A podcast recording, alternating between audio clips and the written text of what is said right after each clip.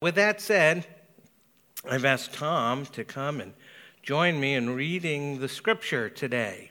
And that's a little unusual because Jeremiah 10 is a duet. We're not going to sing. He could get away with that, not me. But it's a duet in which two voices are woven together into one song. And first one voice sings, and then the other, and then the first sings again. And the Old Testament scholar Derek Kidner uh, describes the duet as a polemic and a psalm. Now, a polemic is an attack, an objection, a critique, an argument against something false. And so the polemical voice in this song speaks against the idols of the nations and tells us they're worthless.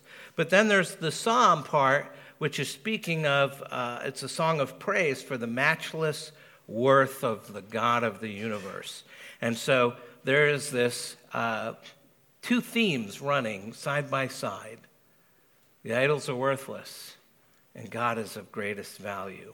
So we are going to read this, and Tom will have the part of the Lord, um, and I will have uh, Jeremiah. I told him that if like it didn't go well and God didn't like it, I was going to stand off to the side just in case. So I'm going to let you start. I'd move over, yeah. Behold, the days are coming, declares the Lord, when I will punish all those who are circumcised merely in the flesh Egypt, Judah, Edom, the sons of Ammon, Moab, and all who dwell in the desert, who cut the corners of their hair. For all these nations are uncircumcised, and all the house of Israel are uncircumcised in heart. Hear the word that the Lord speaks to you, O house of Israel. Thus says the Lord. Learn not the way of the nations, nor be dismayed at the signs of the heavens, because the nations are dismayed at them. For the customs of the peoples are vanity. A tree from the forest is cut down and worked with an axe by the hands of a craftsman. They decorate it with silver and gold. They fasten it with hammer and nails so that it cannot move. Their idols are like scarecrows in a cucumber field, and they cannot speak. They have to be carried, for they cannot walk. Do not be afraid of them, for they cannot do evil, neither is it in them to do good. There is none like you, O Lord. You are great, and your name is great in might. Who would not fear you, O King of the nations? For this is your due. For among all the wise ones of the nations, and in all their kingdoms, there is none like you. They are both stupid and foolish. The instruction of idols is but wood Beaten silver is brought from Tarshish, and gold from Uphaz. They are the work of the craftsmen and of the hands of the goldsmith. Their clothing is violet and purple. They are all the work of skilled men. But the Lord is the true God. He is the living God and the everlasting King. At his wrath, the earth quakes, and the nations cannot endure his indignation. Thus shall you say to them, The gods who did not make the heavens and the earth shall perish from the earth and from under the heavens. It is he who made the earth by his power, who established the world by his wisdom, and by his understanding stretched out the heavens. When he utters his voice, there is a tumult of waters in the heavens, and he makes the mist rise from the ends of the earth. He makes lightning for the rain, and he brings forth the wind from his storehouses. Every man is stupid and without knowledge. Every goldsmith is put to shame by his idols, for his images are false, and there is no breath in them. They are worthless, a work of delusion. At the time of their punishment, they shall perish. Not like these is he who is the portion of Jacob, for he is the one who formed all things, and Israel is the tribe of his inheritance. The Lord of hosts is his name. Gather up your bundle from the ground, O you who dwell under siege. For thus says the Lord Behold, I am slinging out the inhabitants of the land at this time, and I will bring distress on them, that they may feel it. Woe is me because of my hurt. My wound is grievous. But, as I, but I said, Truly, this is an affliction, and I must bear it. My tent is destroyed, and all my cords are broken. My children have gone from me, and they are not. There is no one to spread my tent again and to set up my curtains. for the shepherds are stupid and do not inquire of the Lord. Therefore, they have not prospered, and all their flock is scattered. A voice, a rumor, behold, it comes, a great commotion out of the north country to make the cities of Judah a desolation, a lair of jackals. I know, O Lord, that the way of man is not in himself, that it is not in man who walks to direct his steps. Correct me, O Lord, but in justice, not in your anger, lest you bring me to nothing. Pour out your wrath on the nations that know you not, and on the peoples that call not on your name, for they have devoured Jacob. They have devoured him and consumed him, have laid waste to his habitation. Thank you.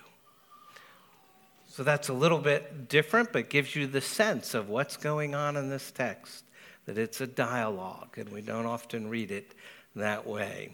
So let's dive in. Let's begin with a word of prayer. Heavenly Father, this is your word. And even though it reads a little differently, remind us that we need it, that everything we need uh, to live the Christian life, to know what to believe, comes from you.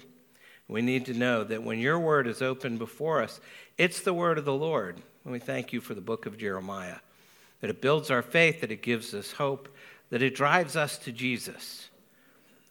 So help us to hear it, understand it, believe it, and obey it. And so we pray, speak through it to us this morning. In the power of your Holy Spirit, help us see Jesus. In his name we pray, amen. Amen. I don't know how many of you have ever listened to the NPR program, National Public Radio, This American Life. And uh, it's an interesting program.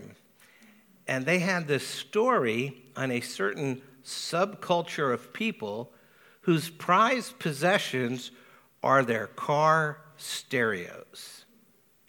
Not their car, but their car stereos and they are called decibel drag racers. This is actually a thing, I'm not making this up. People flock from all over the world to join them in competition. And like actual drag racers, cars line up across the track. Except in this competition, they're not going anywhere. The winner is the owner of the car stereo that can play at the loudest possible decibel. oddly enough, that is more odd than the fact that these systems are so powerful and so loud, they can't actually play music. But more odd than that is none of these cars are even drivable. And the world record holder at the time of the interview with NPR um, had 900 pounds of concrete poured into the floor of his van because that helps with the decibels and getting it loud. Windshields usually make it through three competitions before they shatter, and these are special windshields. And one competitor seemed to miss uh, entirely the irony that there is no longer any room for him in his car. He laments, We need more batteries, but that's all the room we have. Now, to anyone outside of this extreme audio sport, I'm not sure what else to call it, irony is probably a generous word to describe this phenomenon. The reporter was far more accurate. He said, Everybody wants to be king of the hill, but the number of aspiring kings always dwarfs the number of available hills. So in this country, we just build more hills. I'm not sure there's a better way to describe it. You know, if you can't be the top dog at something, invent something new to be the top dog at. And now I have the loudest car stereo, and I will brag on that. I read that and I was like, that's really odd. But that's actually very accurate. of what's going on in our world and actually in Jeremiah's world. And as I was preparing this message, I came across this really long Greek word. Um, and it captured me as much as the man made hills and undrivable cars. Kyriapoitas, which apparently is a Greek word with a Spanish accent, is a combination of two other Greek words. The first meaning hand, and the second to make. So the translation is made with hands. And the word makes its first appearance in the Greek version of the Old Testament and in the book of Isaiah. And in something like a satire, the prophet Isaiah questions the effectiveness of the God of the Babylonians and the God of the Chaldeans, Bel and Nebo. And it, Isaiah describes a procession out of the city into exile where Bel and Nebo are burdening down the donkeys. And so he describes this is in Isaiah 46. They stoop, they bow down together. They cannot save the burden, but themselves go into captivity. And in calamity, the people who serve these gods are not, not bowing before them because idols made with hands have to be carried out of the city gates by the very hands that made them. And Isaiah is perplexed by the fact that the people doing this don't really get the irony here. He says, Those who lavish gold from the purse and weigh out silver in the scales hire a goldsmith, and he makes them into a god, and they fall down and worship. And they lift it to their shoulders, they carry it, they set it in its place, and it stands there. It cannot move from its place. If one cries to it, it does not answer or save him from his trouble.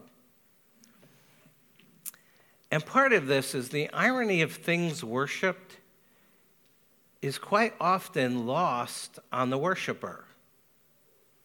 The prophet Jeremiah, in the passage we just read, said, They are worthless, a work of delusion.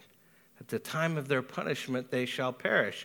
And much like a prized vehicle that can't carry you home from the competition, idols can't answer the cries of the worshipers who made them, and they're not actually worth crying to in the first place. So whether we're building idols or building hills or building undrivable cars, anything that is fashioned by our own hands is not worth worshiping. And so Jeremiah starts with a, actually, it's an unflattering comparison. He not only lists some nations that don't follow God, but he puts Judah right in the middle. In other words, he's saying Judah is no different than the surrounding four nations. That should be the first blank there in your outline four nations. We're backing up into chapter 9 a little bit because I cut it off last week. So, screwing up the bulletin for two weeks in a row. Apparently, one of my gifts. But we begin this duet with dark, ominous words, like the low chords you hear at the beginning of a movie thriller. With this sense of impending doom, God promises to punish all the nations that refuse to worship him. He says, Behold, the days are coming, declares the Lord, when I will punish all those who are circumcised merely in the flesh. Egypt, Judah, Edom, the sons of Ammon, Moab, and all who dwell in the desert, who cut the corners of their hair. For all these nations are uncircumcised, and all the house of Israel are uncircumcised in heart. It is a preview of coming destruction, coming soon to a nation near you, the justice of God. And divine justice should come as no surprise because he says, end of verse 26, for all these nations are uncircumcised. But the reality is that wasn't physically true. They were all, he says earlier, circumcised in the flesh. And the shocking thing is, God's judging Israel right along with them, saying, And all the house of Israel is uncircumcised in heart. And he's basically saying, well, even if you have the physical sign, if it's not on the inside, it doesn't count. And God has tossed the sacred in with the profane, the circumcised in with the uncircumcised, the clean laundry in with the dirty clothes. And he's telling them his people had become little more than pagans. And the problem is that Israel's religion had become merely external. The people are just going through the motions. They practiced all the outward traditions of the law, but they didn't love God with all their heart, soul, mind, and strength. They circumcised their bodies, but not their hearts. So their faith is, you might say, merely skin deep. And in some ways, it's just the next proof of Israel's unfaithfulness. Back in chapter 7, we saw that Israel's trust in the temple was a lie. Back in chapter 8, we saw that Israel's pride in the law was a lie. And now at the end of chapter 9, we see their trust in the covenant sign is a lie. Identifying themselves by the covenant and by all the things like the temple and the law and circumcision that go along with the covenant is now all being nullified. I mean, circumcision was the sign of the covenant going all the way back to Abraham in Genesis 17. Was a sign of God's promise to him and to his descendants after him. It was the first act of Joshua when the people moved into the land of promise in Joshua 5. And now God's about to exile them from that land. And he makes the point that even the outward sign of the covenant is no proof of covenant loyalty, no cause for claiming superiority over the other nations, no guarantee of continued survival in the land. In fact, circumcision was practiced by all these other nations. And what's shocking is uh, Jeremiah simply inserts Judah into the list and not even first on the list as if to say there's really no difference between you and all these other nations you despise. They do what you do, they practice circumcision, but you're just as uncircumcised in reality as they are. You've become no different from the other nations, either physically or spiritually. Now, circumcision is supposed to be a sign of covenant obedience. We say it's an outward sign of an inward reality. The Apostle Paul makes this clear. He distinguishes sharply between Israel in the flesh, those who are physically circumcised, and Israel in the heart through faith and obedience. And in comparison with the true circumcision of the heart, which he links um, to faith in Christ and to baptism, he says physical circumcision is of no value in and of itself, one way or the other. And he explains that in Romans 2 and Romans 9 and Galatians 5 and Colossians 2. But Paul didn't invent this language. This is Old Testament language. And Jeremiah didn't invent this language. It goes back to the book of Deuteronomy, where it calls for spiritual circumcision, circumcision of the heart, lived out through hearing and following the word of God in covenant obedience. Now, all of that should remind us as Christians that we have a similar calling. And the Westminster Confession talks about living a baptized life. The Westminster Larger Catechism tells us to improve our baptism. That kind of sounds like strange language. And what it's saying is that New Testament baptism, like Old Testament circumcision, marks the Christian's entrance into the family of God. It's a sign and seal of the covenant of grace. But the act of baptism doesn't save us. The believer has to be baptized in the heart as well as in the flesh, with the Holy Spirit as well as with water. And anyone who's been baptized with water but doesn't live like a Christian is simply demonstrating by how they live that they're not really a Christian. Now, there's this sort of gray area where you're really trying, and you're trying to live like a Christian, and you're trying to do the things that God tells you to do, and you fail regularly. If you don't know what that's like, just come talk to the elders. We'll be able to tell you about that. And I would say there's always hope for those of us who are trying and failing. You know, earlier I mentioned that strange Greek word, uh, you know, the Greek word with my Spanish accent. I don't know how else to say it.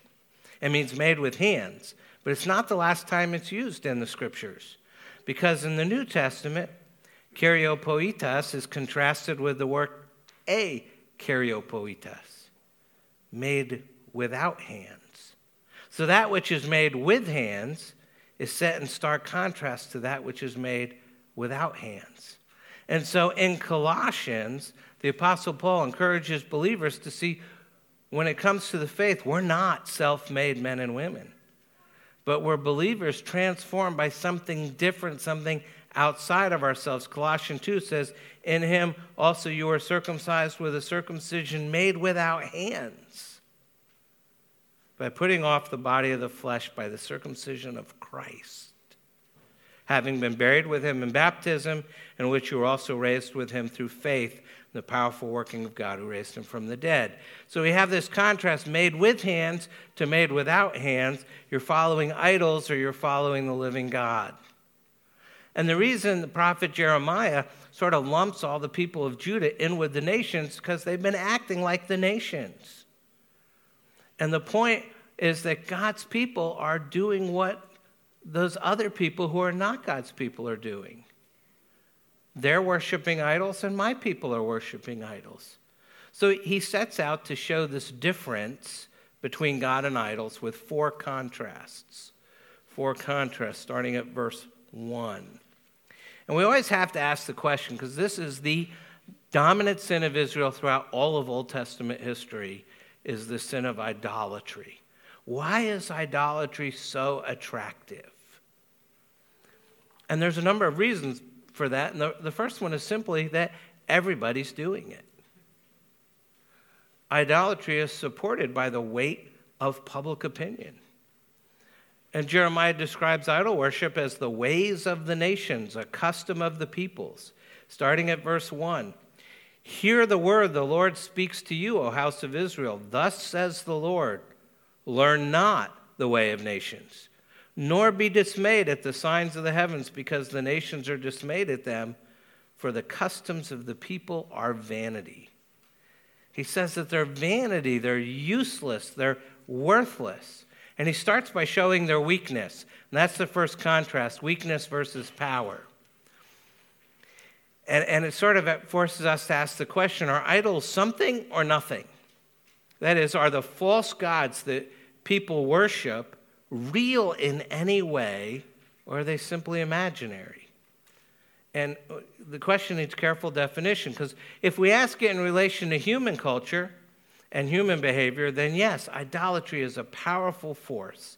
Whether you think of the named gods of major religions or the unnamed gods of secular culture, such as consumerism or materialism or pluralism or relativism or narcissism, or there's probably a dozen more isms that you could pick. There's something there in the spiritual power of religion and ideologies. But then, if we ask the question in relationship to the one living and true God, then the answer is no. Because in comparison to God, all false gods are nothing at all. To be more precise, they are no gods. They are not God things. They are, in fact, made with hands. That's the phrase that's most commonly used to describe idols in the Old Testament. And it's telling us that idols we worship are either man made creations or, more likely today, human constructs. Things we either make with our hands or we make with our minds. Now, at the physical level, the point's pretty obvious. The statues of the gods may be terribly fancy and expensive, but Jeremiah says they are like, verse 5, a scarecrow in a cucumber field. That may be the most comic metaphor for idolatry ever invented. Um, you know, and the Old Testament generally has a lot of fun with the absurdity of the idols. You know, they have all the body parts, but they can't do anything with them. Again, verse 5 says they cannot speak, they have to be carried because they can't walk. And he even says, make sure you nail them down because the one thing you don't want is for your idol to fall off the shelf. And that's really what he's saying. Don't forget to nail them down, hammer them down. Because this all powerful false God, we don't want him falling over. And it sort of reminds you of the whole, you know, Elijah and the Baals and that whole uh, dramatic uh, encounter um, between the prophet Elijah and all the false prophets of Baal, and they're all shouting for their God, and he's like, You need to shout louder. He can't hear you. You know, maybe he went to the bathroom. We should wait for him to get back. And it says it nicer than that, but that's really what he says.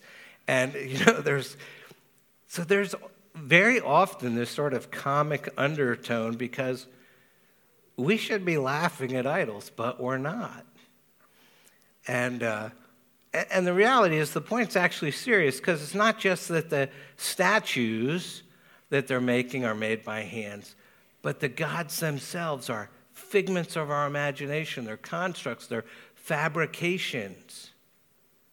And once exposed as frauds and as weak, then they're not to be either feared or trusted. He says they cannot do evil, neither is it in them to do good. And then we get the contrast. So we go from the polemic to the psalm. The Lord is incomparable in greatness and power, sovereign over all nations, verses 6 and 7. That's a truth Israel's known since Moses turned it into a song in Exodus 15. It makes sense. Idols are weak because they're lifeless, and that's the second contrast the lifeless versus the living. Except now the focus is really changing from the idols to the idol worshippers. It would seem there's a reference in verse 8 they're both stupid and foolish. You know, I grew up, I wasn't allowed to use that word. I use a lot of other words, but my mother didn't like that word. And she would get on me, but it's here three times in the Bible, so I feel like I'm getting away with something. But he says they're stupid and foolish. He's actually referring back to the ones that in verse 7 who claim to be wise, the wise ones of the nations. That's who he's saying they're not wise at all. And he's not saying that they lack intellect, he's saying they exhibit moral and religious deficiency. Their thinking has been dominated by idolatry. They are taught by worthless wooden idols. And he has another one of these sort of comic phrases here.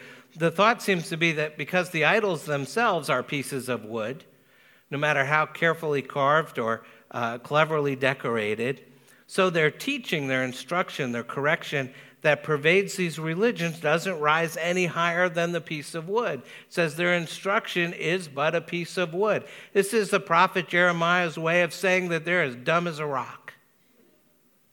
That's what he's saying. That's kind of how we would say that today. He's saying they're wood. Whatever they say is wood. Their instruction is wood. You know, anything that you think you're learning from them is wood. It's probably nicer than how we would say it. But he goes on and describes them in verse 9, and we read, Beaten silver is brought from Tarshish, and gold from Uphaz. I mean, silver is hammered into thin sheets, and then they sort of cover the idol, uh, the wooden idol, with silver. And, uh, and then they take these little figures and they carry them to the craftsmen, and the idols are covered in silver or gold, and they're dressed up in royal clothes. It says they're, they are the work of the craftsmen, of the hands of the goldsmith. Their clothing is violet and purple, and they're all the work of skilled men.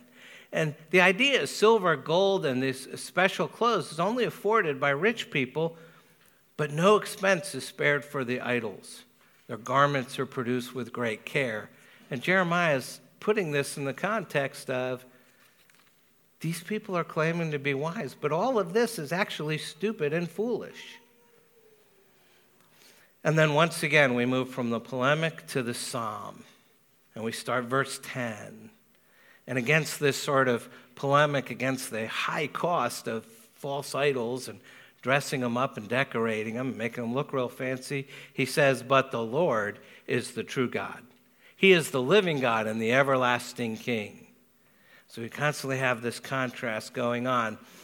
And the true God is the one whose existence is real, who can be dependent on. He's not a figment of our imagination, he's not a product of skillful artists. It's been made clear the idols are lifeless, without power or speech. But God is the one who has life in himself. What's more, he is the everlasting king. He's a king whose reign doesn't end. As the ever living God, he has all the time he needs to work out his purposes. Not only does he have life in himself, he gives life. And idols can't do that because they're mere creations. That's the third contrast creations versus creator starting at verse 11. You know, since these false gods didn't make the heavens and the earth as the true and living God did, they can only be objects within the created order. And therefore, they have to be perishable like all other created things. If you think about that is indeed their fate and has been. I mean, where are, after all, all the gods of Egypt, Babylon, Assyria, Greece, and Rome?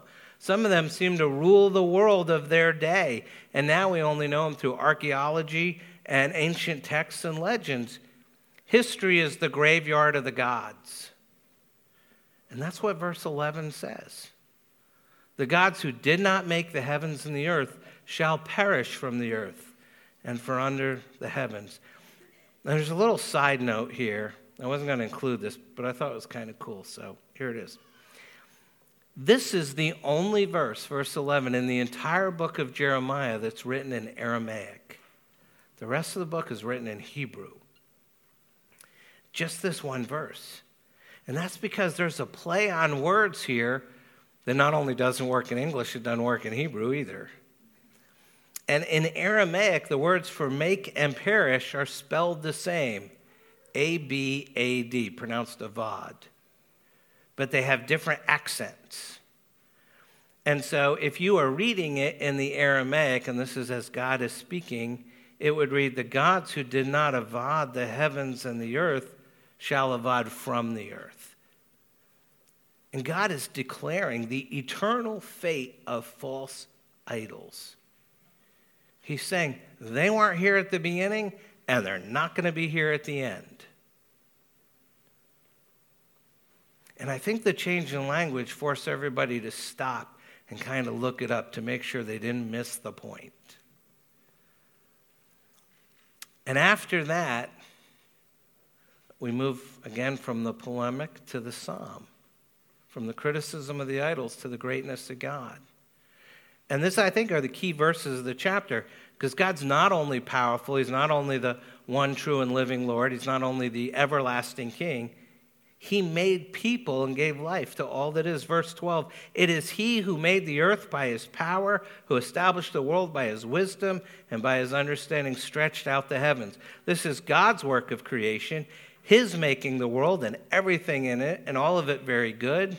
And that is what God did. But now we add what God does to what God did. His providence is his work as much as his creation.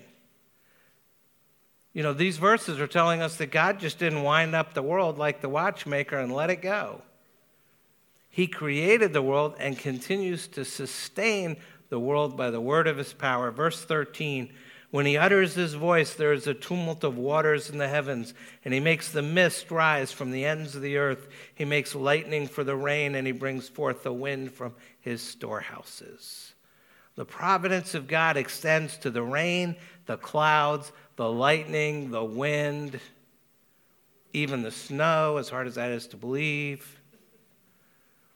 It, I mean, this is a beautiful psalm in the middle of these harsh words against the idols in order to praise a God of wonders. And just in these two verses, Jeremiah has given us an entire Sunday school class on the doctrine of God. I mean, he's covering the uniqueness, the power, the sovereignty, the wisdom, the truth, the eternity, the creation, and the providence of God, all in two verses. And there's one last contrast because they had a ton of false idols, but there's only one true God. And so there's a comparison of the many to the one. And I'm just going to focus in on the one, starting in verse 14. It might be tempting to think that this almighty God of wonders is really out of our reach. But Jeremiah kind of saves the best for last. He dismisses um, any thoughts, any doubts about having a friendship with this omnipotent and eternal God. Verse 16, he says, Not like these is he who is the portion of Jacob, for he is the one who formed all things, and Israel is the tribe of his inheritance. The Lord of hosts is his name.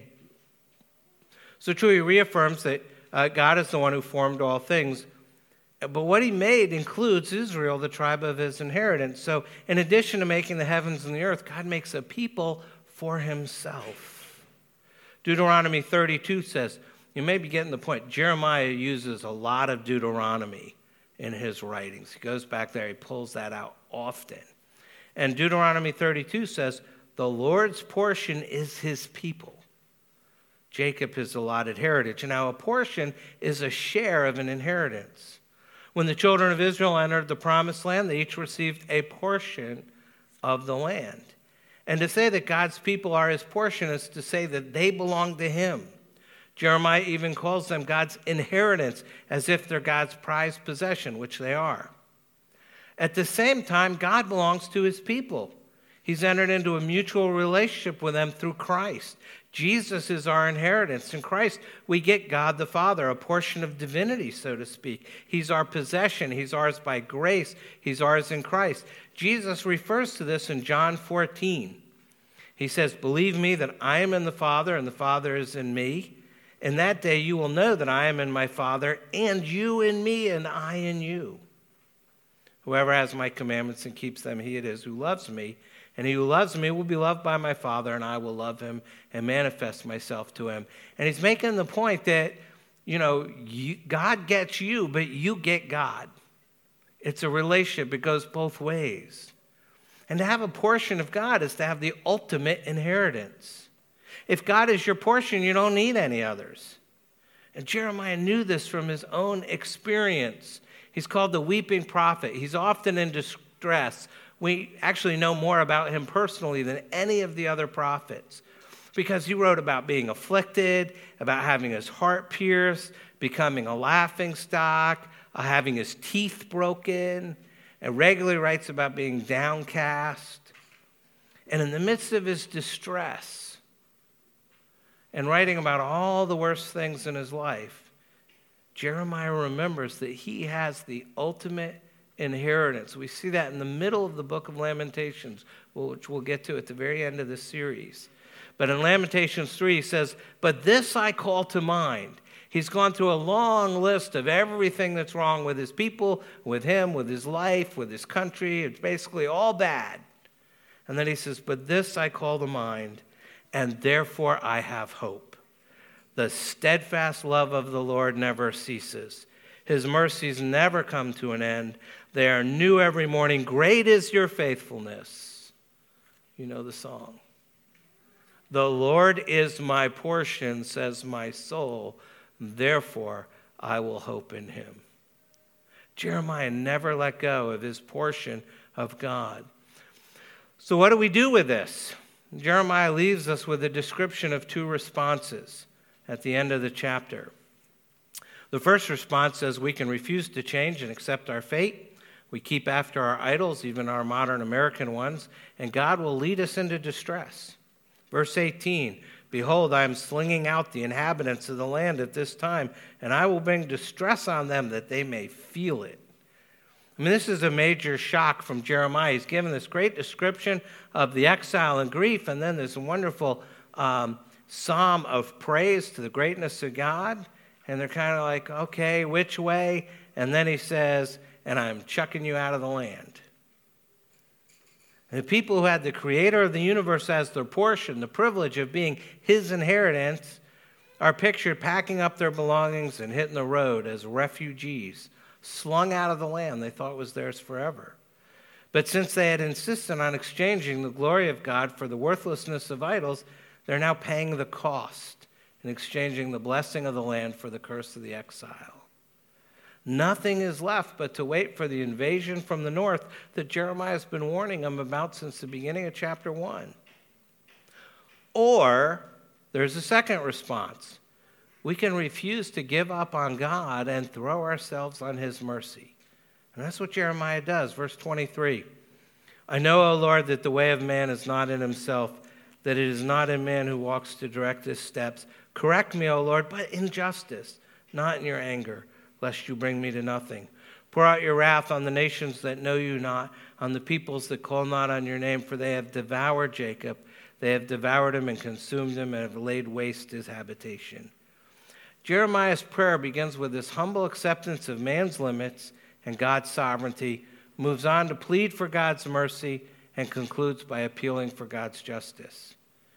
And in verse 24, Jeremiah identifies himself with the people as a whole. He accepts the fact that he'll have to endure what the people themselves will suffer. That if, if God brings judgment against them, they're bringing judgment against him. Now, it's easy to look at all of this and say, So what? I love God. I haven't abandoned God. I'm not creating idols in my own image. How does any of this apply to me? And for you, we have the Jesus test. This is an actual test. In his book, With, Skye Jethani tells about a test that Dr. Scot McKnight, who's a professor of religious studies at North Park College in Chicago, he gives every year to his students. He, uh, Dr. McKnight's well respected evangelical somewhat controversial uh, guy, and he teaches every year, he teaches a class on Jesus. And he begins the class on Jesus with a test. And the test has a series of questions about what the students think Jesus is like. Is he moody? Does he get nervous? Is he the life of the party or is he an introvert? And there's 24 questions. And then it's followed by a second set of 24 more questions with slightly altered language in which the students answer questions about their own personalities. And he's not the only one who's administered this exam. It's been field tested by professionals, and the results are remarkably consistent. Everyone thinks Jesus is just like them. And Dr. McKnight adds the test results suggest even though we would like to think that we're becoming more like Jesus, the reverse is more the case. We're trying to make Jesus more like ourselves. And his personality questionnaire confirms what the French philosopher Voltaire said uh, 300 years ago if God has made us in his image, we have returned him the favor. John Calvin once said the human heart is an idol factory. And when we imagine Jesus to be just like us, then our idol factory is running at full capacity. And our only response, like Jeremiah's, is to plead for God's mercy and appeal for God's justice. Jeremiah asked God for corrective justice. He asked for the kind of discipline that a good father would give to a child. He asked to be chastised with loving discipline, not to be destroyed, but to be built up and helped to become obedient. He asked for merciful justice. He asked for a kind of justice that King David got. King David said, Psalm 118, The Lord has disciplined me severely, but he has not given me over to death. And Jeremiah is willing to be corrected the same way. He's willing to be chastised for his own benefit. He's willing to be disciplined uh, through the suffering with the people of God. He's begging for the merciful justice of God, the justice that corrects but does not destroy. Now, the basis for corrective judgment is the death and resurrection of Christ. God's justice is tempered with mercy through the cross of Christ. If Christ hadn't died for our sins, we would deserve the justice of destruction. But Christ did die for our sins, so we only get the justice of correction. Jeremiah's sufferings are a reminder of the grace of the cross. They show the way that Jesus took our destruction on himself. Jeremiah said, I belong to the people of God, so I'll suffer whatever they deserve to suffer. I'll be disciplined however they should be disciplined. I'll be crushed when they're crushed. And Jesus said the same thing. When Jesus agreed to die for the sins of his people, he said, I belong to the people of God, so I'll suffer whatever they deserve to suffer. I'll be disciplined however they should be disciplined. I'll be crushed when they're crushed. And Jesus identified so closely with his people that their sufferings became his sufferings, their judgment became his judgment, their punishments his punishment. These sufferings are what the people of God deserve for their sins. They're what we deserve for our sins as well. We deserve to be wounded, abandoned, and scattered for our sins. We deserve the justice of destruction, but in Christ we only find correction. Jesus was wounded, abandoned, and scattered for our sins and his suffering has satisfied the destructive justice of God against our wickedness. So, whatever sufferings we suffer are not for our destruction, they are for our correction and our restoration. They're part of God's merciful justice. And so, when they come, and they will, and we will wonder, we need to say with Jeremiah, when we hit that low point. But this I call to mind, and therefore I have hope. The steadfast love of the Lord never ceases. His mercies never come to an end. They are new every morning. Great is your faithfulness. The Lord is my portion, says my soul. Therefore, I will hope in him. Think about that. You need to pray. Take a moment to do that, and then I'll close. Closing prayer this morning is actually based on Jeremiah 10. So it's a little bit longer but it's based on this passage. Let's pray together. O Lord our God, as Jeremiah says, so we say, Great is your name. You are mighty in power and worthy of all honor, adoration, and reverence, and we gather together as your people to give you your due. We praise you as the true God, the creator of heaven and earth, the King of kings, and the Lord of lords. Lord, your word here describes the foolishness of idolatry, the giving of allegiance to created things that cannot provide life and do not provide satisfaction. Father, though we're not guilty of fashioning wooden idols, we are guilty of being taught by and following the worthless idols of our society. And though we're not tempted to bow down to hammered silver, the temptation is hammered into our heads that happiness is found in the attainment of some ideal. We're guilty of idolizing the ideal life, the ideal job, the ideal spouse, the ideal home, the ideal situation. And in idolizing such things, we distract ourselves from the true source of joy and satisfaction you. Lord, we confess this today, and we confess along with Jeremiah that you are a righteous God who would be just in bringing your wrath upon us. And because of this, it is upon your great mercy that we cast ourselves. Our only hope is that you will be pleased to forgive, and it is with great joy, therefore, that we look upon the work of your Son, Jesus. As a faithful son, Jesus never bowed to idols or sought to better his situation by manipulating his circumstances. And because you are indeed a God of great mercy, you have credited us with his faithfulness. And you have placed the punishment for our, our idolatry upon him. Thank you for your grace and mercy upon us. And may this truth be the garment of joy and hope in which we dress ourselves. We read also in this text that you are not only the king of Jeremiah, the king of Israel, but you're the king of all the nations as well. And Lord, we know that there are many nations even now that are steeped in great idolatry. Some still have literal idols of wood, silver, and gold, and some have idols similar to those in our own society. And we know that many of these places, this good news of your son Jesus is not known. Many nations do not know the God who made them and the only God who can save them. We pray for these nations, Father. As Jesus has instructed us to pray, we pray that your kingdom would come, that your will be done on earth, over the whole earth, as it is in heaven. We pray that you would show your mercy to the nations because they cannot endure your wrath. Though you are just to judge, we pray that you would use your church, this church, to extend your mercy across creation. And we ask these things in the name of the Lord and Savior, Jesus Christ, who lives and reigns with you and the Holy Spirit, one God, now and forever. Amen.